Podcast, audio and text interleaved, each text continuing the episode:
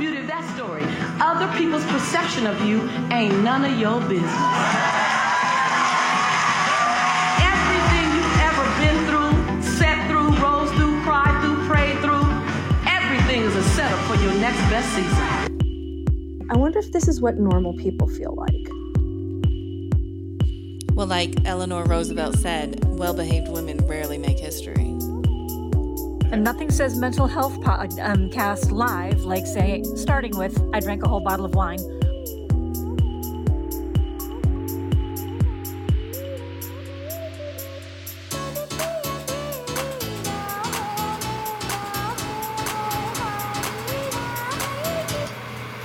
Hey, everybody, welcome back. Welcome back to another week of Bipolar Girl with Rebecca and Steven. We're excited to be with you another week. We've made it through another week, but not without its challenges. Hmm. to say the least, right, hon? To say the least. Yeah, exactly. well, before we even start, honestly, I think, you know, I think it's important for us to like just just just kind of like take you through uh Sunday night. You know, I felt good. It's sh- really the afternoon. It was the afternoon. The, you know, the show went out. We were able to listen to the Queen's tribute. I did. I felt really good about it. Um, uh, you know, and we said, let's put together the pizza oven. So Stephen bought a pizza oven for our youngest oh, Stephen bought a pizza oven for him. But the story is is that Stephen bought a pizza oven for our youngest birthday party that's coming up in the first of October. Right. Because eh. he loves pizza and that's gonna be what we make right for the party. And, and look, you know, I thought like we could have all kinds of parties. These kids have you know, have had some really cool parties. And I thought, well, what the heck? Let's just go ahead and get a wood fired pizza oven. And I found one that we could afford, but it just needed to put it together. Uh, so we did. Uh, a friend of ours was in town and we put it together. And so we set it up.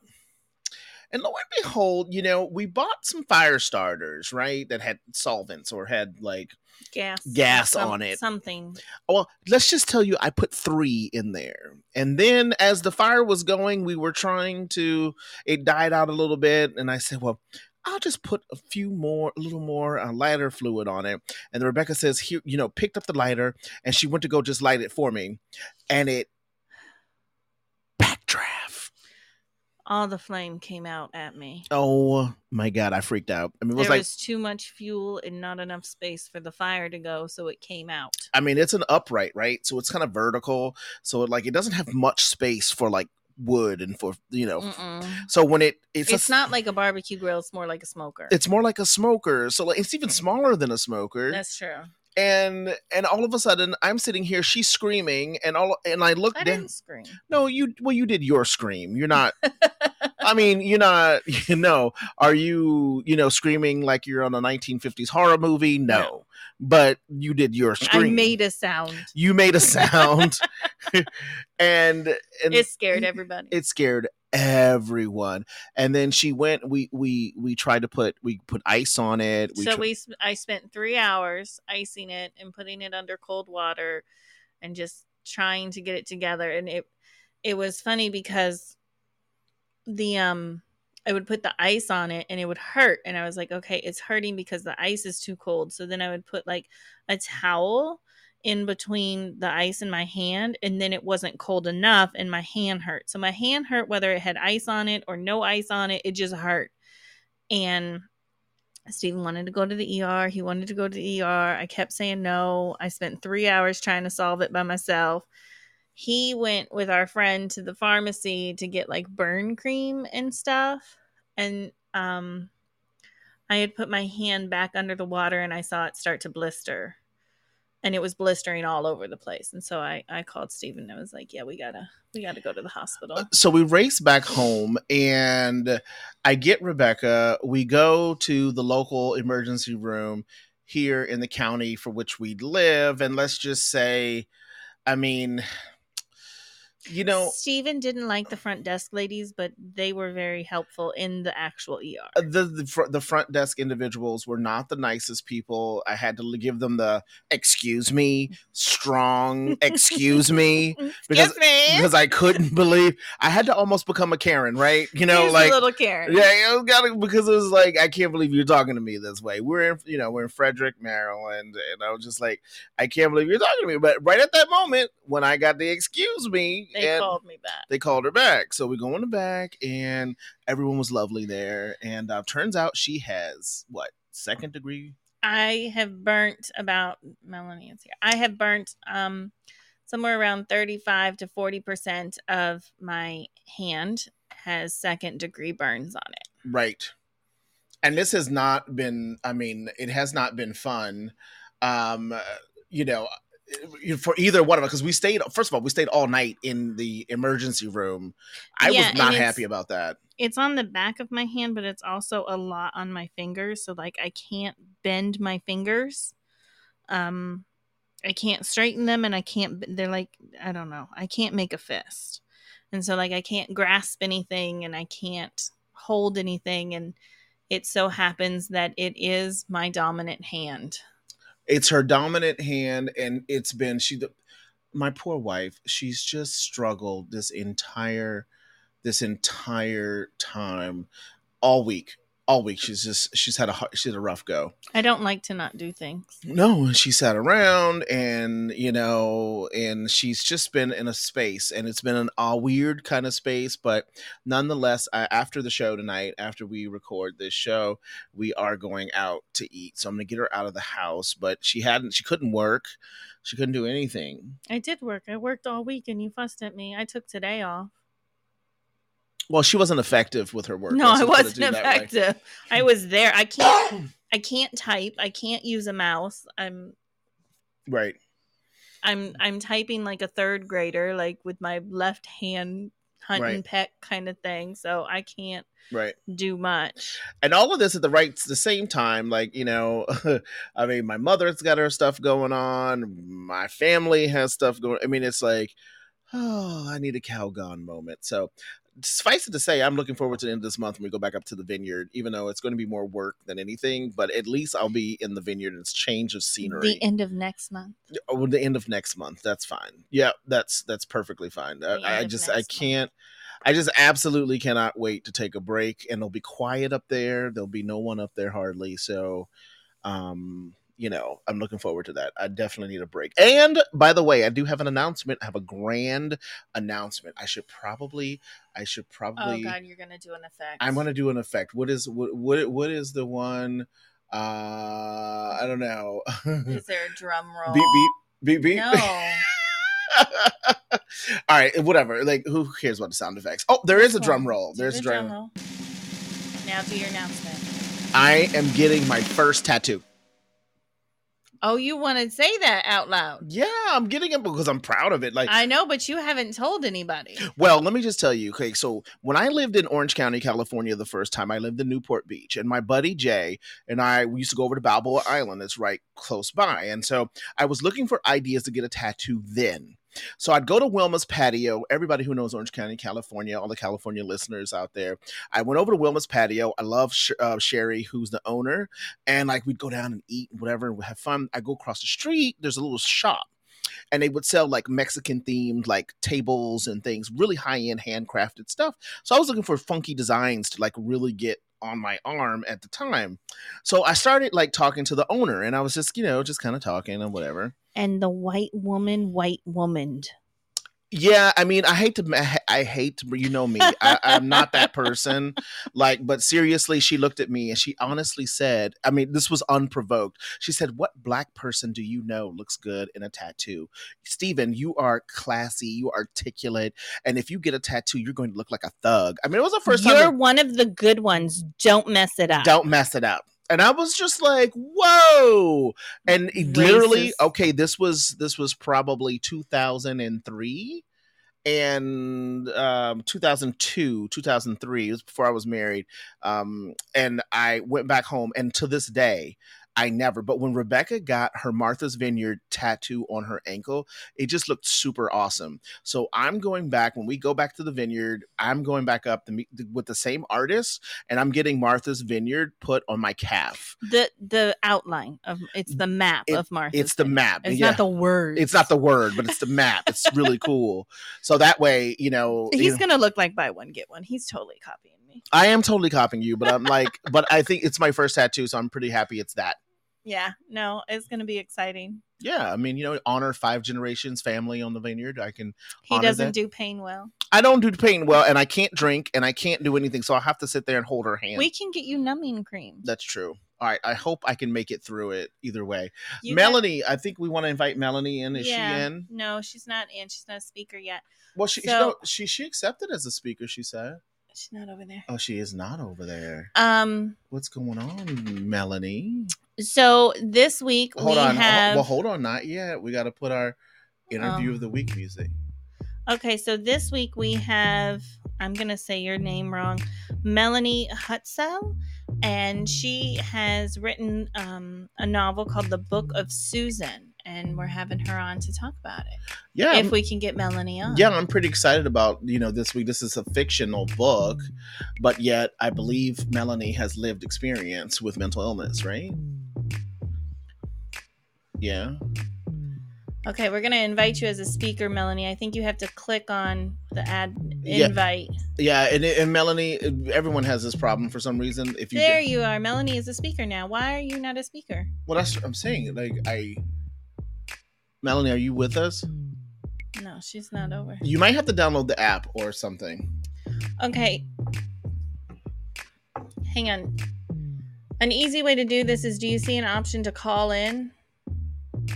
Yeah, there should be an option to call in. But anyway, but yeah. So as as we try to set up and um, oh look, there's Amy D. Is Amy joining us this week? No, Amy's supposed to be on next week, but we can have her in. Yeah, come on, Amy, come jump on. You got to jump on too. Since you're listening, you might as well just come on to the show. Uh oh. Not interrupting. I was just going to listen just to see what was going on. No. hey, it's a Friday night party. No, it's really good. I'm glad you jumped on. It's, I love it when it's impromptu. Um, yeah, we're trying to get Melanie on, and like she, you know, she is accepted, but like she's not transferring over to the space where she should, Yeah. And she may have to download the app or anything.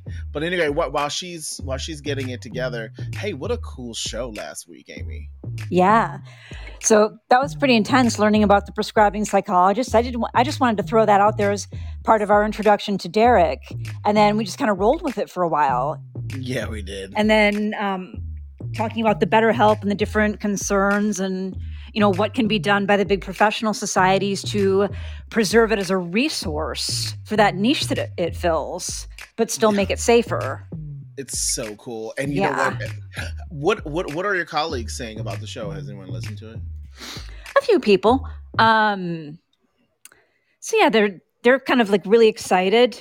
Um, I'm hoping you know maybe we can get more prescribing psychologists listening. Well, I can tell you that Mhm. a lot of them have retweeted, and and the numbers are. Yeah, It's like one of the top shows already. Nice. It's only been out one week. very nice. Yeah, I mean, and it's you know, it's it's pretty. I mean, it's pretty cool. I can't wait to tell Derek that. And he just emailed me the other day when I was emailing him about something else. Um, he would love to be back on. He had a great time.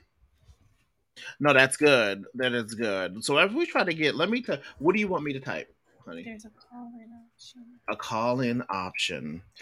Yeah, I definitely want to get like um um. Well, I will, while we're dealing with this here. Okay, so I will read the back of Melanie's book. She is a native of East Tennessee, a poet and a novelist. She has been learning to live with bipolar disorder for more than 15 years, and she is still um, in Tennessee. Mhm. So I've, I've read the book. It's a great book. Um, the Book of Susan. Can we get her? I don't. Yeah. It keeps saying we're connected. It though. keeps saying we're connected to her, but yet we do not see her anywhere. I'm hitting join now. Yeah, that should be what works. Yeah, there you are. Oh, it might be. There she is. I'm so sorry. I hate this program.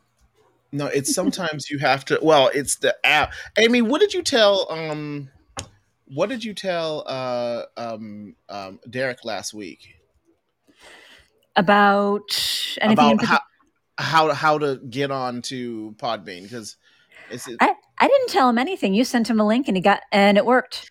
So when we, the app is on my phone. So when we send, okay, yeah, it's it's it's weird. Yeah. So I didn't have I to help him at all, I don't think. Okay. Well, that's okay, Melanie. You know, sometimes it takes a little bit um uh to sort of get on if you are not used to the interface at all. Uh-huh. um yeah so yeah so i definitely want to see uh you know dr d get on Mhm. again it was a great conversation It was. so well since you're here how's your Uh-huh. how's your how's your book going I am exhausted. I wrote the entire first draft in seven weeks flat, and now I'm in editing. Luckily, there aren't going to be too many edits. It shouldn't be too bad. But like uh, last Sunday night, when I finished the final draft, I Mhm. mixed myself a whiskey cocktail and then poured it over a bowl of vanilla ice cream. yeah i saw that picture That's the state I was in. yeah Do I want ice cream? Do I want a cocktail? Now we're doing both. Are, you are you teaching as well this semester Yeah. I've got really good students this semester, two nice active groups.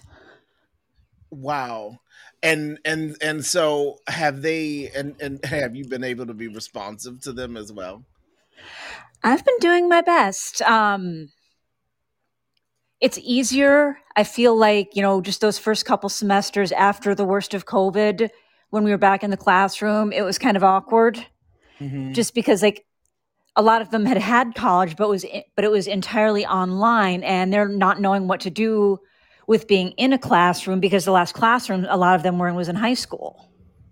wow So Wow. kind of having to explain the whole college process to them in ways that I don't usually have to do, but I don't mind. It's all good. we were talking no, no, no, no, no. No, not her. We were talking about that in the office today. Do you want me Mhm. to click invite? Yeah.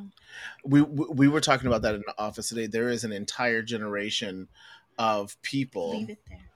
uh, who have who have spent the last two and a half three years Mhm. in in o- o- I online, and it was people Right. starting school that way too. Uh-huh. Like they've never been in a classroom before, Right. and they're entering for the first time. I mean, can you imagine? Like, right. I couldn't. Do you have to teach etiquette too all at the same time? Uh, somewhat.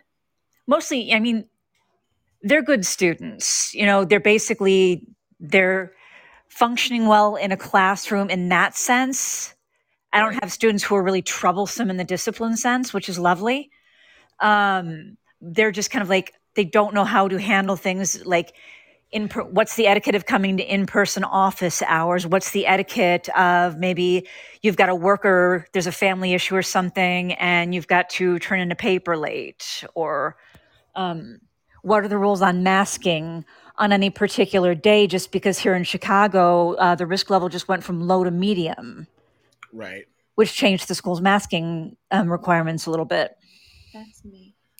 one nice thing is that um, city colleges, which is uh, where I teach, Right. they they set up vaccine clinics. I mean, the entire time there were vaccine clinics in the school and COVID testing. So when this new vaccine came out, um, like within a couple of days, there was a list of okay, if you want to get your vaccine free through the school, um, here's the times when the different schools will be open and there will be vaccine clinics. And wow, that's pretty good. Uh-huh. Has there been any pushback or any you know, like parents complaining about indoctrination? Some of the mess you hear. Not that I know of. I'm, I mean, especially since it's a booster, it's all voluntary. But uh, we had COVID testing all last spring. I didn't hear a lot of complaints about it. Right. But then I also No. give grades, so I'm not going to hear necessarily all the complaints. Right. No, that's true. And what about the students? Have anyone complained about? I mean, are they complaining about anything in terms of like vaccinations? Um, like what what's the mood of the classroom like? Um, this semester, it's pretty good. It's a little bit more like a normal college classroom. Uh, summer I was only teaching online, and but spring semester was our first time back since 2020, and so that could be a little awkward and defensive.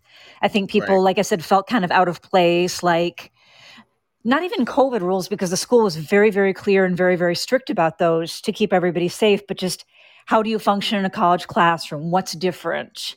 Uh, is anybody going to tell us like how this is different from high school and how we're supposed to act? Right. Right. And and Mm-hmm. where, where are you supposed to learn that? I mean, this is on chart. You know, this is really interesting because we're going through this right now with Sebastian because Yeah. he's looking at college to have Mm-hmm. the same rules that um high school had. So like one day his hair was all messed up and he didn't have time to do anything to his hair and I was like, "You got to put on a hat or something, buddy." He's like, "I can't wear a hat." I was like, "What do you mean?" And so he put on a hoodie. He's like, "Do they have rules about hoodies?" I was like, "What do you mean rules about hoodies?" He's like, "Well, we're not allowed to wear hoodies in in high school." And it was like, "Nobody cares what you wear. Like as long as you're there and paying attention, they're not going to care if you have a hoodie on." So you know, like, that's definitely my these- classroom. yeah, they put all these weird restrictions on them in high school saying that they're going to, you know, prepare them for the real world and then you Mhm. get into the real world and none of those rules apply. Right. Like, who actually requires you to get a bathroom pass? right. yeah, that's the other thing. It's like nobody nobody's going to do that. You're like, uh, Ms. Amy, can I go to the restroom? Yeah, just do it. I literally have to have that conversation. I keep forgetting to tell them on the first day, but like, if you need to go to the bathroom, you just do what you need to do. oh, there are no like I, I literally have to tell them there are no hall passes. You're in college now. If you need to go to the bathroom, you just go right ahead. Right. Hold on, just for pause for a second. Melanie, can you if you talk into your microphone, like maybe can we hear you? Or can you hear us? Because it says you accepted the show. We may have to, you know, we may have to triage. We may have to pre-record this during the week and just play it in its entirety, um, or record. You know, we, we could record tomorrow, um, and and then just uh, yeah, we, we we could record tomorrow and we'll just play the clip, um, you know, after this, and we can actually merge the two shows together. Mhm. I'll just cut it. Maybe we should do a Zoom. Yeah, we'll do a Zoom. We'll do a Zoom.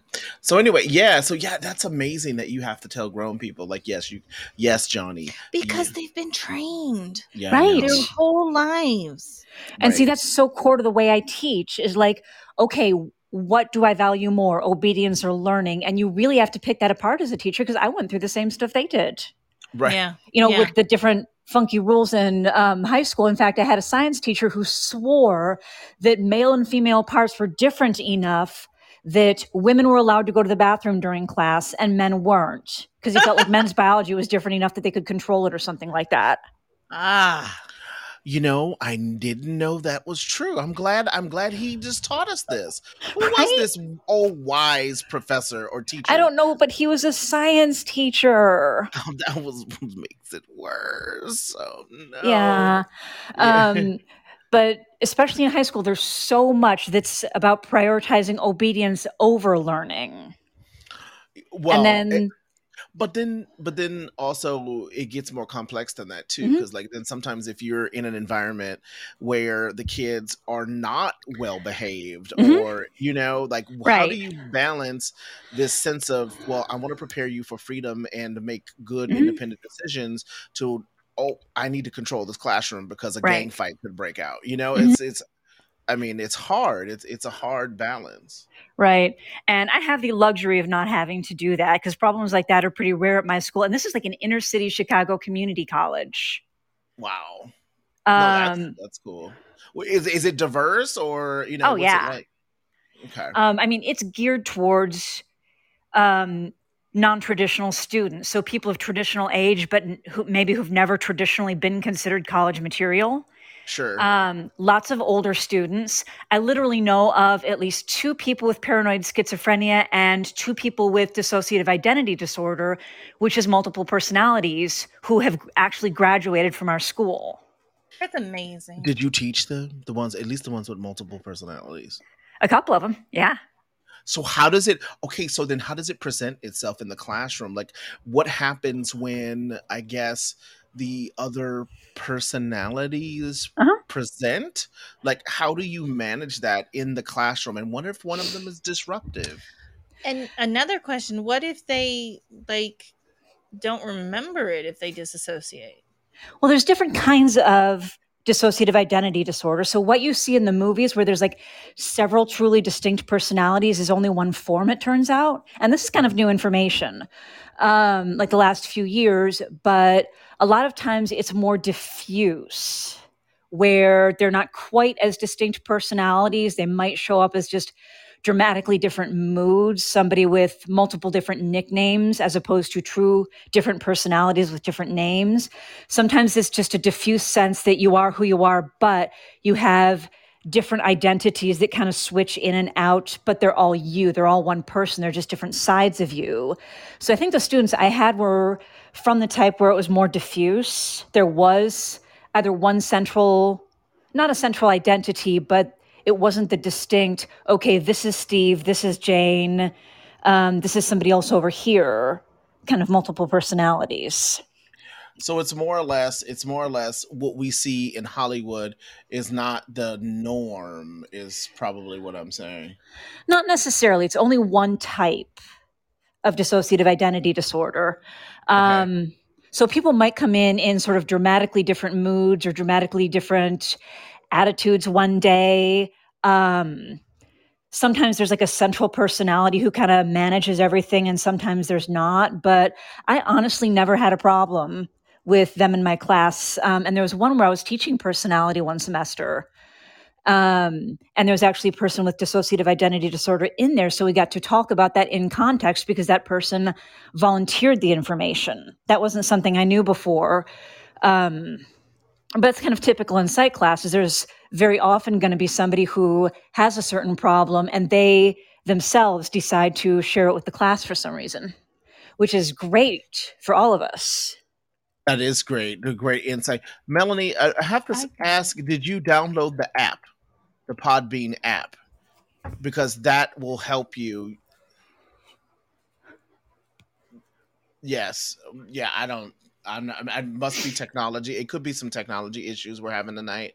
I'm so sorry. We'll try to get you back on so you can promote your book. Um it's on the phone. Yeah, Yeah, I don't I don't know. yeah, it should it should be working. Um, I you know maybe it's just something going on with the technology night. We Mhm. will. My so deepest apologies. Um, we owe you one, and we'll we owe you one. we'll reschedule. What? That sounds so callous. That's not callous. I'm being honest and sincere. I know it's it's not fun, and she has things to do. She blocked this time, and and it's not working, and I'm I'm so sorry. It's I mean, it seems to be working on our end. That doesn't mean it's working on everyone's end. I don't know what else to do. I know you're frustrated too. So I mean, you know, it'd be interesting, Amy, to talk to, to, to kind of compile like the history of individuals with mental illness in the classroom and Mhm. to come up with like some sort of like chicken soup type, you know, stories of things that have happened in the classroom. If it was, if it's that, if it's worthy that. If it really would, it really would, because like for me, part of it would be the ethics of it, though. Um, either either couldn't use my own. I definitely couldn't use my own current students because there's pressure there, not just grades, but things like I can still write them recommendations. I can still give them job leads in Right. areas where maybe you know someplace I used to work that might be willing to hire them and stuff like that. So um, I'd have to be careful to go kind of outside my school, which might, unless I just went to like other Chicago city colleges where they have similar student demographics, but none of whom have ever met me, that might work. Right. The hardest part about that would really be managing the ethics around it, I think. But it Yeah. would make an amazing book. We just talked about the ethics, eth- being ethical last last yeah, week. last week. Yeah. So Um, do your do your students like disclose this to you? Uh, sometimes yes, sometimes no, uh, sometimes privately, um, just to let me know what's going on with them. For example, you know, somebody will disappear for a month, and either they or somebody in my family will email me like, "Hey, they're in the hospital. It's a psych thing. Let us know what paperwork you need." And I'm like, "You just do what you need to do, and I'll catch them up when they get back." Or somebody will be gone for like a month and then come back and email me and, "Look, I'm sorry, I was in the hospital with depression." uh, is it still possible for me to get caught up? And then sometimes we'll just be having a discussion in class about something, especially in my abnormal psych class, and somebody will just decide to say, "Hey, you know, I've had this experience, or I've had, you know, this particular mental health problem. Here's what I found." Right. Uh-huh. Right. No, and you know, for for for whatever re- hold on just a second amy i'm sorry Yeah, she's added as an admin but it's not populating but it's it's it's well, the frustrating part is that amy got on with no problem Yeah, I just uh, tried to log on as a guest just to listen in because I thought it sounded interesting. yeah And yeah. then you were able to put me in. Maybe if she logs out and logs back in, I don't know.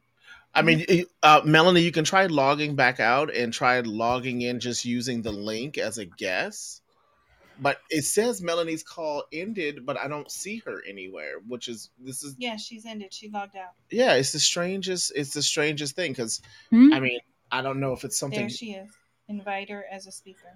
yeah There she is. She's connected. there you are Can you hear, can you speak to us, Melanie? Because you it says connected. Can you hear me? Yes, Yes. we Oh got it my- figured oh out. oh my gosh sometimes the technology is fussy i'm so sorry melanie That's okay. I I mean I had done it once before and it I mean I went through the exact same process before. That's Right. so crazy that it didn't work. i I am mean, so, But so- you're here now. Yeah, I did Amy, it you three might- times. I'm sorry. Amy, you might as well join in on the conversation when, as we talk about her story. As, um, A- Amy, um, Dr. Amy Doremus is one of our co-hosts, um, Melanie, and we didn't. She wasn't scheduled this week, but she was. She had time and she was around, and She she, was- won. She really, yeah, she, She was gonna be a creeper and just listen in. yeah, she really thought your Well, if I'm show going to your help book. host a show, I should probably know what goes on on it. Yeah, yeah, exactly. So, Melanie, why don't you? I I read your little bio, but why don't you introduce yourself to our listeners? Huh. Okay. Um, well, my name is um, Melanie K. Hutsell. Um, I am from Tennessee. Um, I have been learning to live with bipolar disorder for a little more than six, uh, uh, little more than sixteen years. Um, and my second novel, The Book of Susan, uh, was published um, a little earlier this year by Paraclete Press. Um, and um, I'm thrilled to get to be on here, and I'm extra thrilled, especially since it's taken so long to get on here tonight. I'm really sorry about all of that. I don't That's know. um, I don't know what in the world I could have been doing because each time I clicked on the link in the email and it said I was coming in, and so I don't know, but um, That's okay. We got you now. So Yeah, and you know, and sometimes you know, we probably should tell people who don't have, if you're not on an Apple, to use Google Chrome because Safari won't necessarily work. no, she has the app, but it's fine. Oh, she We're has here the now. app. Yeah, here it must now. have been an app issue, Melanie. Don't worry about it at all. It gave us yeah, time to had done- talk. Yeah, yeah. Yeah. So, So, why don't you to tell us more about you and your journey? So Okay. you've had it for you've been diagnosed for 16 years now. You said Yes, 16 going on 17. Yeah. okay, okay. Um, what was the journey like for you getting diagnosed? Uh, well, um, there was probably about 10 years there where I was probably um, quite bipolar, but didn't have any idea that that's what was going on. Um, so, you know, it probably took about 10 years to get to a point where I was seeking a diagnosis. But honestly, if you look back at my you know, my childhood and my adolescence, there were probably a lot of telltale signs of um, either like, I don't know, nascent bipolar disorder or pre bipolar disorder or whatever.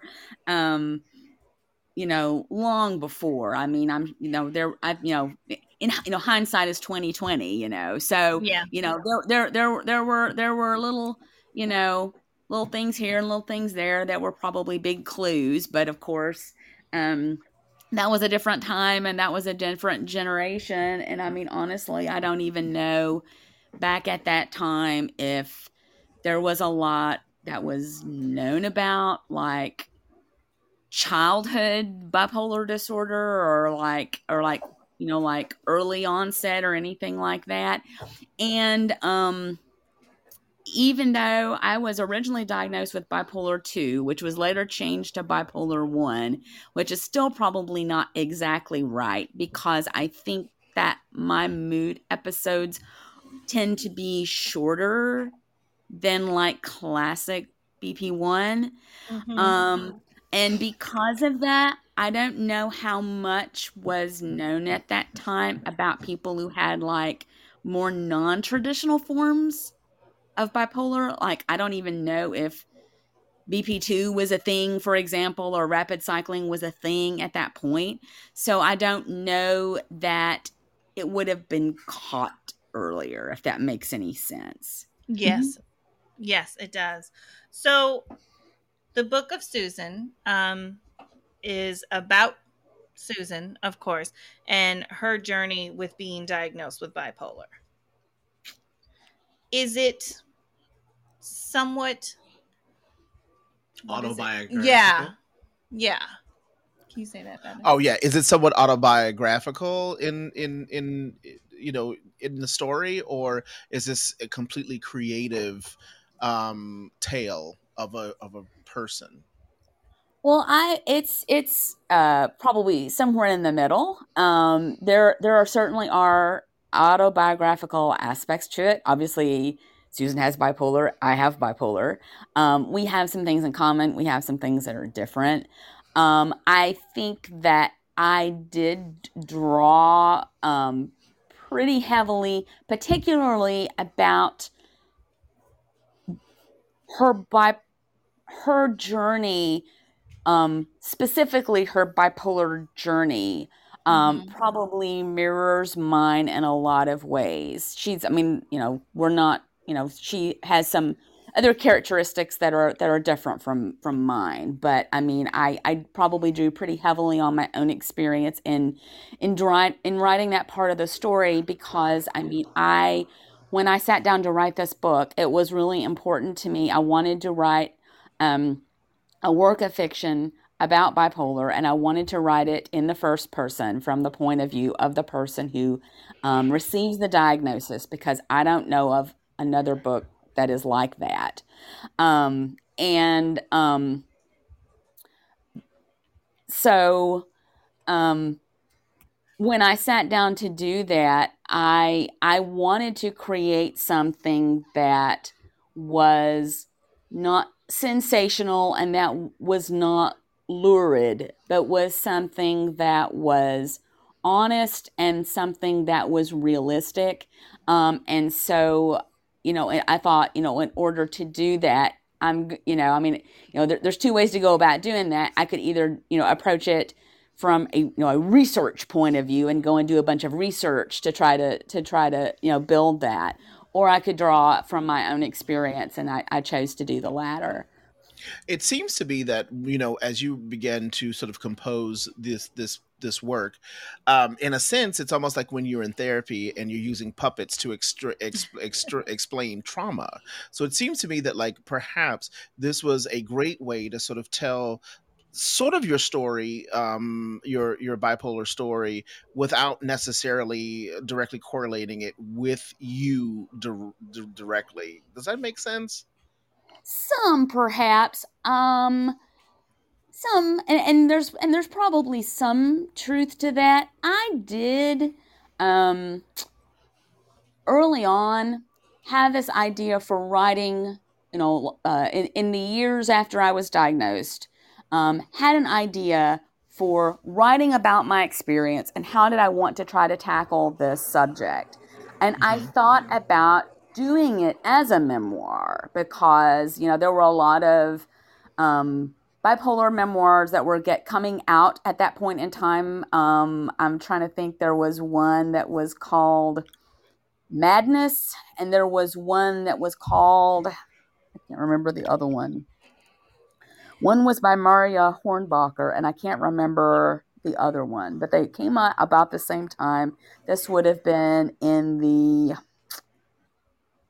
like 2007 2008 somewhere somewhere in there. Um and um and I, I i i consider doing that but i mean i I've always been more of a fiction writer, and so that was kind of the way that I wanted to come at the material. Um, and I was actually using a found story actually. So i mean i i was i was basing the story off of off of like another story. So um but i i um, was using that as the vehicle to to write about this. But um but as far as you know putting the the bipolar disorder part of the story in there that was I, that was me drawing on my experience but but yes um there was a lot about the writing of the story that was therapeutic for me. There was a lot of um, um, um, wrestlings that I had done with, um, you know, my my diagnosis and you know my my faith in the wake of that. And mm-hmm. so, um, writing this book was one way of um, confronting some of that. I hear you. And ha- did you go through? did you go through sort of a period i know that as you have uh, you know a faith walk and then you have to have a science walk and, and, they don't have to be mutually exclusive and they certainly don't have to be in conflict with one another but oftentimes as someone who grew up in a faith family i understand there's usually a push and pull between your faith and relying on medicine is that what you experienced not for me. I mean, certainly there there there are um, folks that um, who that um, correlates to their faith experience. Um, I, you know, I'm the daughter of an industrial engineer, and um, so I mean, I'm the child of someone who is very scientific. Um, and I mean, I've always, um, I don't necessarily see those things as being in as much conflict, at least for me. Mm-hmm. Um, mm-hmm. But uh, so you know where i had the issue was less about that because i mean i'm i'm just such a huge i mean like like susan uh, i am i am sort of a, a, sort of a huge nerd. And so um which was which was a good thing because you know i was like you know i'm gonna have to take medicine for this. And i'm not necessarily like i'm not necessarily like big into taking like a lot of medicine, but I understood that this was what I was going to need to do in order to be able to maintain stability and that was something that I wanted and so because I'm such a I'm such a nerd, you know, I have and always have and I haven't that has never really been an issue for me. Um but more of the faith uh, issues um, were just um, you know, trying to separate out, you know, what what what was faith and what was my illness, if that makes any sense. Um, it in does. a similar way, in a similar way to what Susan, I mean, and I mean that, and that some of that is is autobiographical, as her struggling with, you know, how much of my experience, my faith experience is, you know, faith and how much of this is you know my bipolar. And and that that was something that i struggled with for for a long time trying to um, come to terms with. That is a big part of the story. Um, and it's an interesting part of the story. Um, one part that i found that struck me was when susan is being invited to a um, a self-help like a, a group of of patients of bipolar a support group and she just describes it as you know she's imagining people who are twitching and gashing their teeth and like drooling on themselves and just being you know crazy um, and how she can't even see herself being in the room let alone being one of them. And i think that was interesting because we all kind of have to come to terms with what our idea of crazy is once we get determined that we are. Um, you know it changes it changes your vocabulary it changes the way how you speak about you know oh that's so crazy or you're so crazy because it's like that can't be it because that's who i am. Right. Right. Yeah i mean i yes I, I i specifically wanted to put some of those kinds of experiences into the book because um, by writing about the book, about this experience in the first person in a novel, that's a technique for trying to bring the reader along into the story and put them as close in the driver's seat as you can possibly put them without them actually necessarily you know you know without it being reality that's as close Right. as you can really come to putting somebody like that Mhm. in the driver's seat and so i wanted them to walk through this whole experience like they were susan and so that's a lot of times what people if they don't have ex- a experience of a family member or a friend or a spouse or a child or something like that then then what they have then their experience is what they saw on you know law and order and what they saw on Mhm. criminal minds and what they saw on in the movie you know or what they you know and or and so there's there's no there's not another frame of reference and you're exactly right you've got to understand well what you've got to come you you've got to you've got to make that your own in some way and try to figure out well if i'm this then who am i and what is that Yes, Um, exactly. you know uh, no both So- both pieces of that So, Melanie, professionally, are you a professional author, or are you sharing uh, this space w- or with with another career?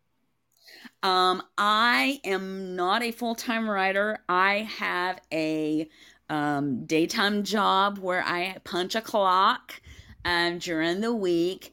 Um, I um, am grateful for that job because it gives me um, a paycheck and it gives me health insurance, which is something that having my illness, I am very grateful to have.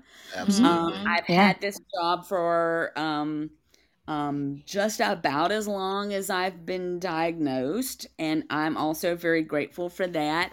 Um, Wow. My employer um, doesn't like the idea of me talking uh, about them in conjunction with my writing because they want to be like not associated with that and i respect Mhm. that so um so yes i punch a clock but that's probably about as much as i can say about it not that there's anything secret about it they just they just would prefer that i not mention 'em. Understand. Understand.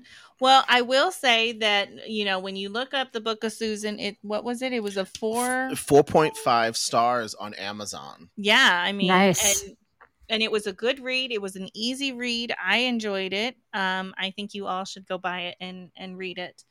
Um, and yeah, it was a good story of the first, like the first person perspective of going through bipolar. Yeah, no, I mean, I I I think it's great. Now, Melanie, do you have family nearby, or are you um, on this journey um, as a as a um, as a single person? Well, I do have family nearby.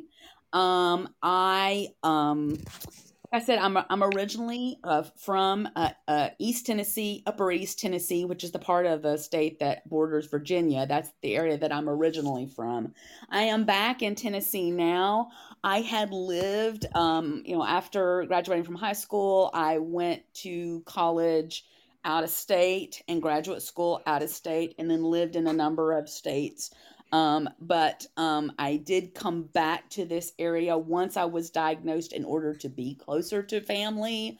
Mhm. Um, and so that was that was one thing about you know post diagnosis that I did give up uh, a little Right. bit was um, I mean I still still have you know my my autonomy and everything, but um, I um, I just felt like it probably wasn't the best idea to be living far away from from that kind of support. And so yes, I do Mhm. have have family that I mean they don't live like real real close, but you know a couple hours away or so. So um, sure sure no no and, and and thank you for being so candid and you know honestly i um you know i i, I respect your journey and i respect your ba- bravery and i'm you know and you know, and uh, and I do respect the privacy of everyone else in your life. So, um, but thank you for being so brave, Amy. Uh, did you have any um, any thoughts um, as you were sitting there observing uh, Rebecca's Yeah. interview with Melanie? Yeah, I saw um I saw the cover of your book. I haven't had a chance to read it and I didn't realize it'd be on tonight. I thought I would just be listening as as a listener, so I apologize for not having read it yet. But No I've ordered um but it sounds really good and I am looking forward to it. Um Well, is there anything in particular you would really like people to take away from the book that you want them to understand or think about? Oh my. Uh many things.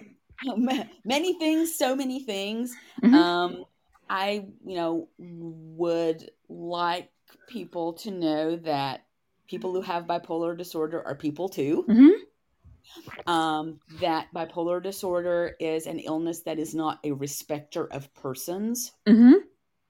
Um that it, you know, it doesn't matter necessarily you know your background or whatever you know i mean it you know it if you know if, it if if it's coming for you it's going to find you and that's Mhm. you know and that and that's something that i mean you know on- once again you know so often i don't know it just it just so often there are so many stereotypes um in um on on tv and in Mhm. you know media and whatever about what you know coming from a bipolar background or whatever looks like Uh-huh. and you know i i so i i i kind of wanted to um try to to create um um a character that maybe turns some of those expectations on its head and and that sort of thing um so that people um could could could get a better sense of of of what of what the, the reality of that is like Mhm. um and i mean i want i mean i i I really did want people to see that uh, this is something that you know whether you have bipolar disorder or not or are a friend or family member or someone who uh, uh, has that illness or not that this is something that i mean it affects everybody Mhm. it affects everybody you know it's it's it's out there in society and this is something that people should be aware of uh, Mhm. and aware of it instead of like some kind of footnote in a in a newspaper somewhere or Mhm. something that this is that this is something that um, affects um, people that you know Mhm. and um, but it's some but it but getting it uh, diagnosed with it that doesn't mean that um that that's like the end of life as you know it or whatever i mean Right. that that it's possible that um that you can go on and i mean live your life and and that that's possible too that there's that there's hope um and that there's a future um and then um you know regardless and so i thought that that was really important um that was something that i really wanted to um include in the book as well mm-hmm. And then also, it sounds like maybe the idea that people with bipolar disorder have kind of rich, complicated, full lives. They're not just the sum total of the bipolar disorder.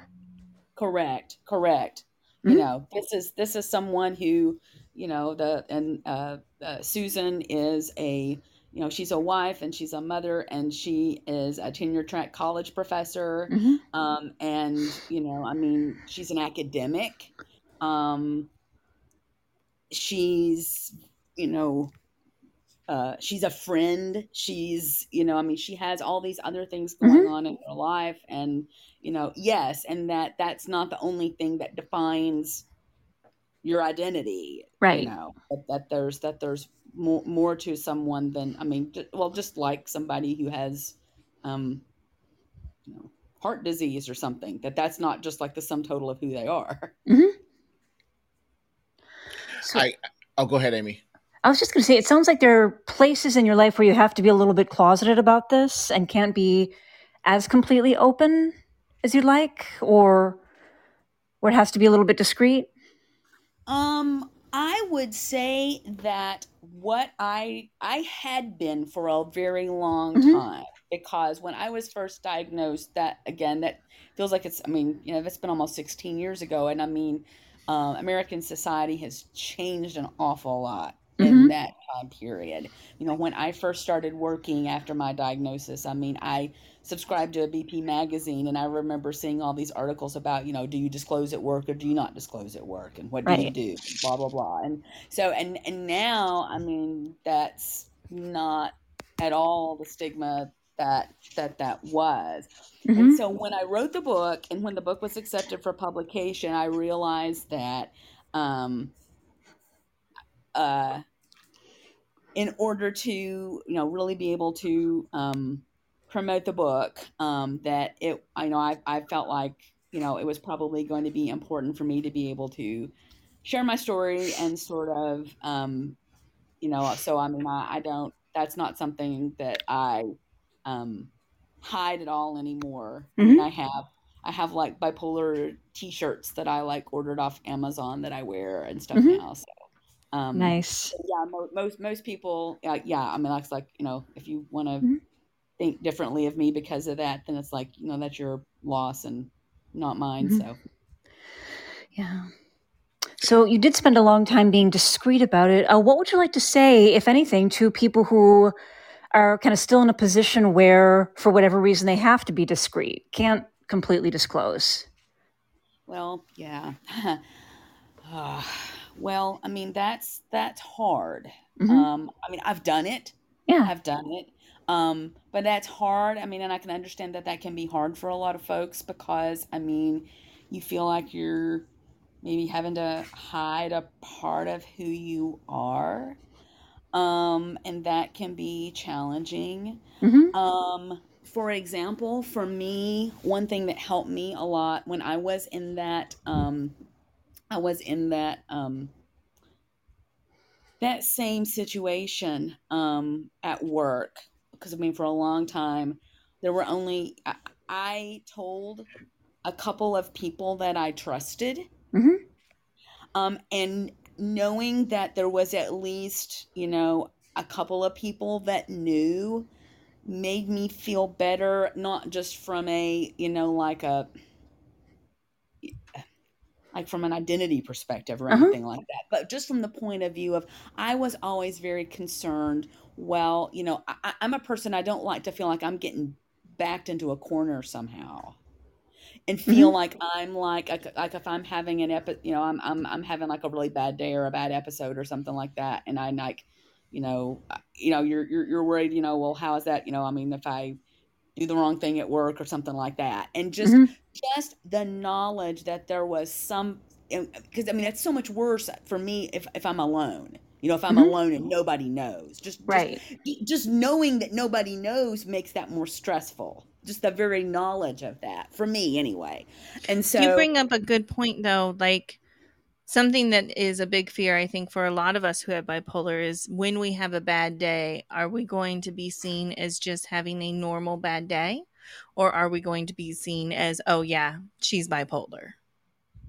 or or or someone who's just acting out and we don't have any idea what this is you know i mean Mhm. hmm people are are afraid of that or yeah but you're but you're totally true i mean that that right about that that people um tend to tend to judge us you know um if we're having it you know if it's just a normal bad day or is this is this somebody acting bipolar or whatever quote quote acting bipolar whatever that means i don't know I, I um find that to be a bizarre statement. hmm yeah, I know, I know. But but so so for me, you know, I I would I would say to to someone, you know, I mean, if you're comfortable doing that, let someone, you know, if it makes you feel better, let someone know so that you can go to that person if you're hmm having a bad day and be like so so that not everybody knows but one person. It would be somebody obviously that you that you trust that you think that that's not going to be that that's not going to be a, a problem.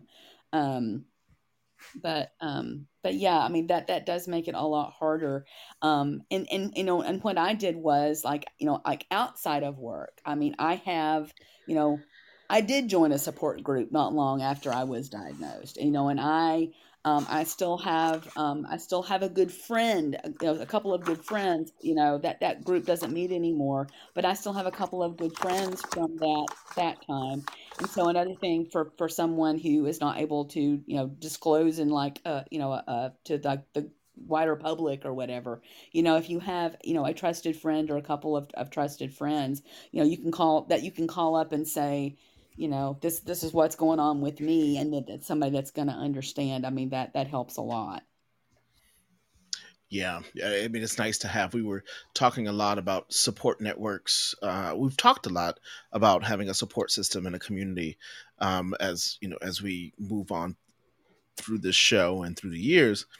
And it's really good. It sounds like you've done a really good job um, with building a, a sort of an ecosystem for yourself um, that's also supportive and encouraging. Um, and a lot of people don't have that, and I, I think it's pretty. It's pretty. It's amazing that you're able to do that and uh, and and still um, accomplish the things that you want to accomplish, and also have enough bandwidth to to share good word to people in the community. Thank you very much for um, those kind those those words of wisdom.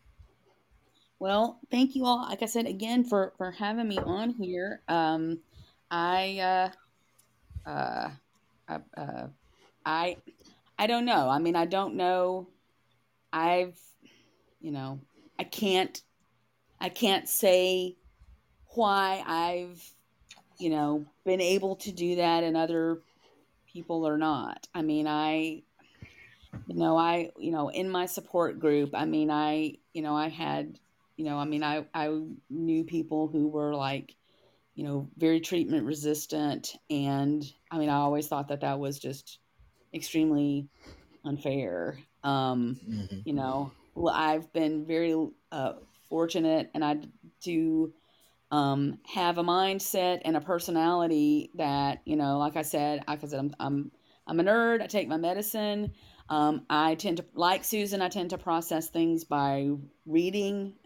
Um, and so, I mean, once I was diagnosed, I wanted to find out, you know, about my illness. I, you know, I mean, I just, um, you know, I've, I've tried to do what I've known to do, and I've been very lucky to get to be to a place where I have been able to give back in some way to, to help others. And I'm, I'm very hopeful that this book will be, will do that for, for someone. Um, I believe it will, and Mhm. thank you very much for coming on, uh, Amy. Thank you for popping in. I know this Oh, wasn't sure. your show this week, but it's always cool to have your perspective as well. Uh, you. Wow, you know, it's kind of like having an Oprah Winfrey show, but like some sort of call in or something. I don't know. I, I, I don't know. Just totally made that up. Um, so we are, um, Melanie. Hang on, because I know um, we have a song of the week, and um, It's from her. and it's from you and we'll let you introduce it to everyone but in the meantime we are getting ready for our, our proverb of the week which is fitting Yes, so because of the holiday on Monday, which I can't say, I always mess it up. it's rosh hashanah Rosh Hashanah, um, we have a Yiddish proverb, and it is Everyone is kneaded out of the same dough, but not baked in the same oven. ooh melanie I like that one. ooh what no love that. honey why does that how did why did that resonate Because we're all people, Mhm, but we're all different. right And we all have our own challenges. It's like the whole be nice to somebody, you don't know what they're going through.